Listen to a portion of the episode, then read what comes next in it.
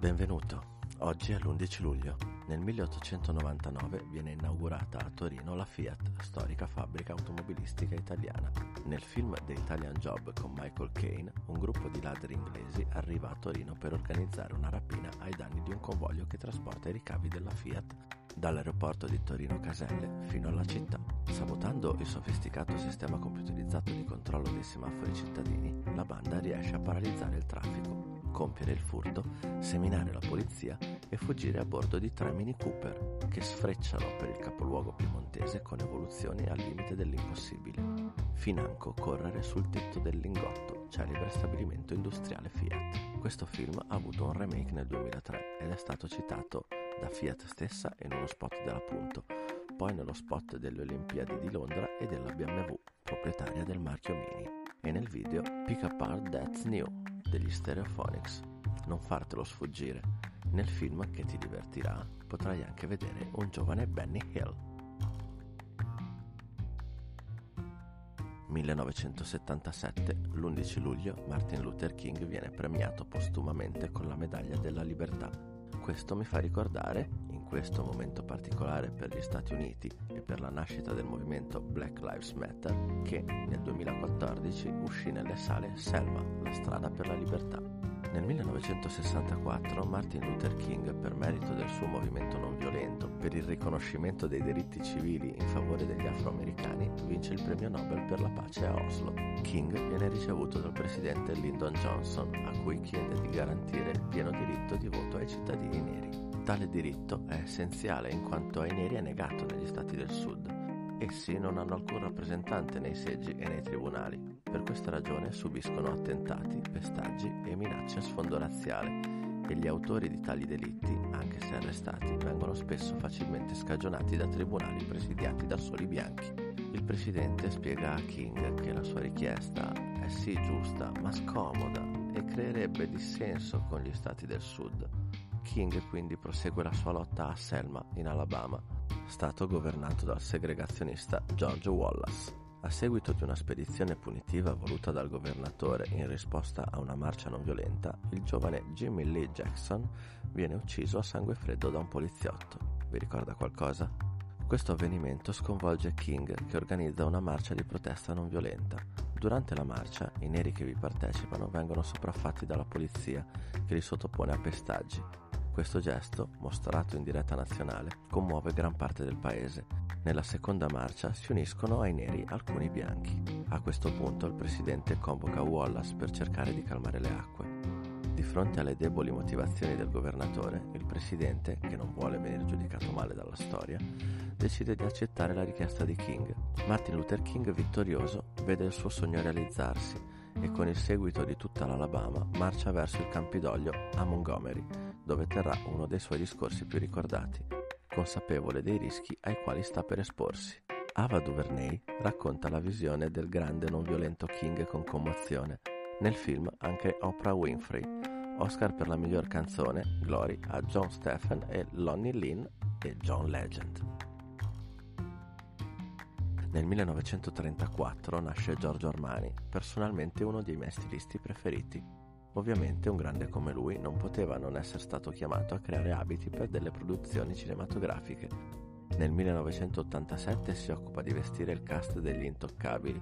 I suoi vestiti contribuiscono ad aumentare incredibilmente il carisma di tutto il cast, come del Joker di Heath Ledger e degli altri protagonisti del Cavaliere Oscuro di Nolan. Oltre che per i personaggi all'interno del film, la svolta più realistica data all'uomo pipistrello ha influito anche sulle produzioni cinematografiche basate su altri eroi dei fumetti.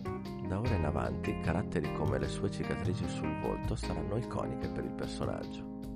Lo studente Firas Al-Khattab creò un'immagine raffigurante l'allora candidato alla presidenza statunitense Barack Obama truccato da Joker del Cavaliere Oscuro, un'immagine che destò un grande interesse sul web e finì con l'essere scelta come copertina del numero di ottobre 2008 della rivista Time. Il volto di Ledger, che vince un Oscar postumo per la sua interpretazione, l'hai sicuramente visto sulla t-shirt con l'iconica frase Why so serious? Solo due volte nella storia due attori diversi hanno vinto l'Oscar impersonando lo stesso personaggio, Marlon Brando e Robert De Niro per Don Vito Corleone e Heath Ledger e Joaquin Phoenix per il Joker. Mi piace consigliarti questo film pieno di pathos ricordando le altre frasi celebri. Ecco cosa succede quando una forza irrefrenabile incontra un oggetto inamovibile e quando Alfred cerca di spiegare a Bruce Wayne le motivazioni delle azioni del Joker,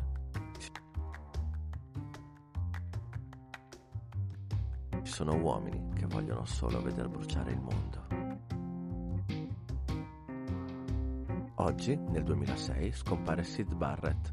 Anticipo leggermente i tempi e ti consiglio il film dei Pink Floyd. Il 14 luglio del 1982 viene proiettato per la prima volta all'Empire di Londra il film The Wall del regista britannico Alan Parker, ovvero la trasposizione cinematografica dell'omonimo concept album realizzato nel 1979 della leggendaria band psichedelica.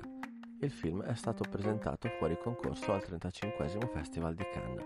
The Wall comprende tutte le canzoni del disco tranne Hey You, in quanto Waters e Parker ritenevano che fosse troppo ripetitiva per il prodotto filmico, però è presente nell'edizione home video negli extra come videoclip. E The Show Must Go On. Pink, famosissima rockstar con problemi di droga, si trova in un albergo di Los Angeles. Alla tv passa un vecchio film di guerra che lo fa cadere in un vortice di pensieri che lo, lo portano a rivivere i momenti più significativi e tragici della sua esistenza il padre, morto nella seconda guerra mondiale quando egli era ancora in fasce, il crudele maestro di scuola, la madre iperprotettiva, la moglie infedele e le stupide groupies.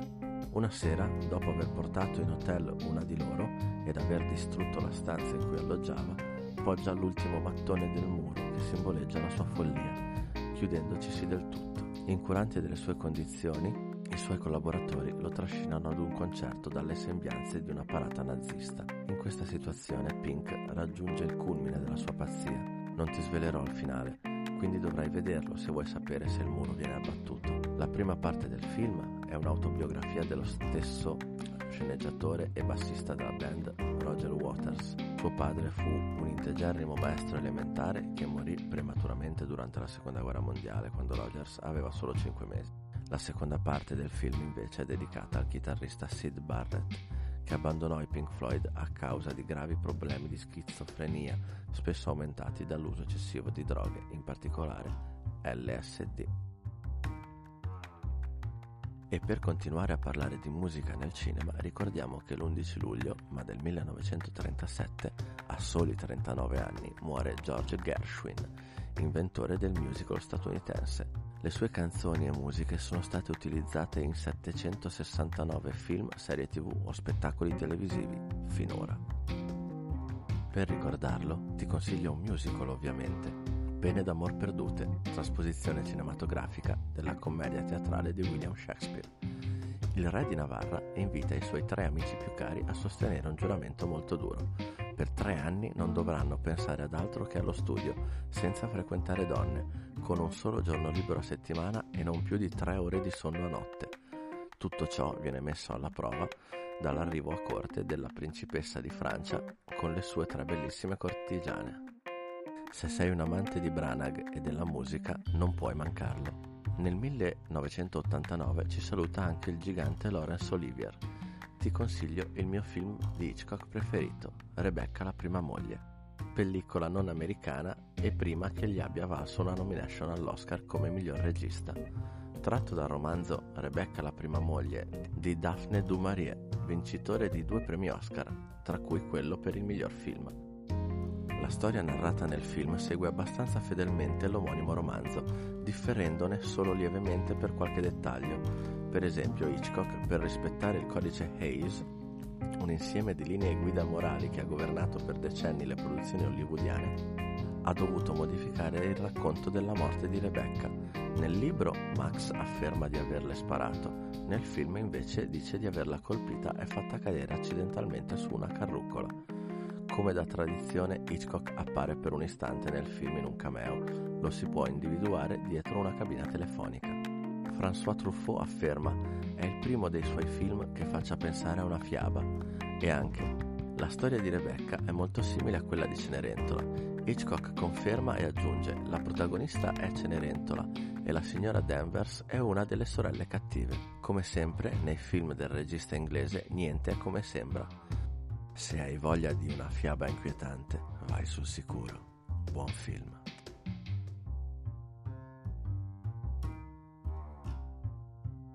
Per ricordarlo ti consiglio un, mu- un, mu- anche un p- però un mu- anche potessi vedere anche un l, però io ti consiglierei un m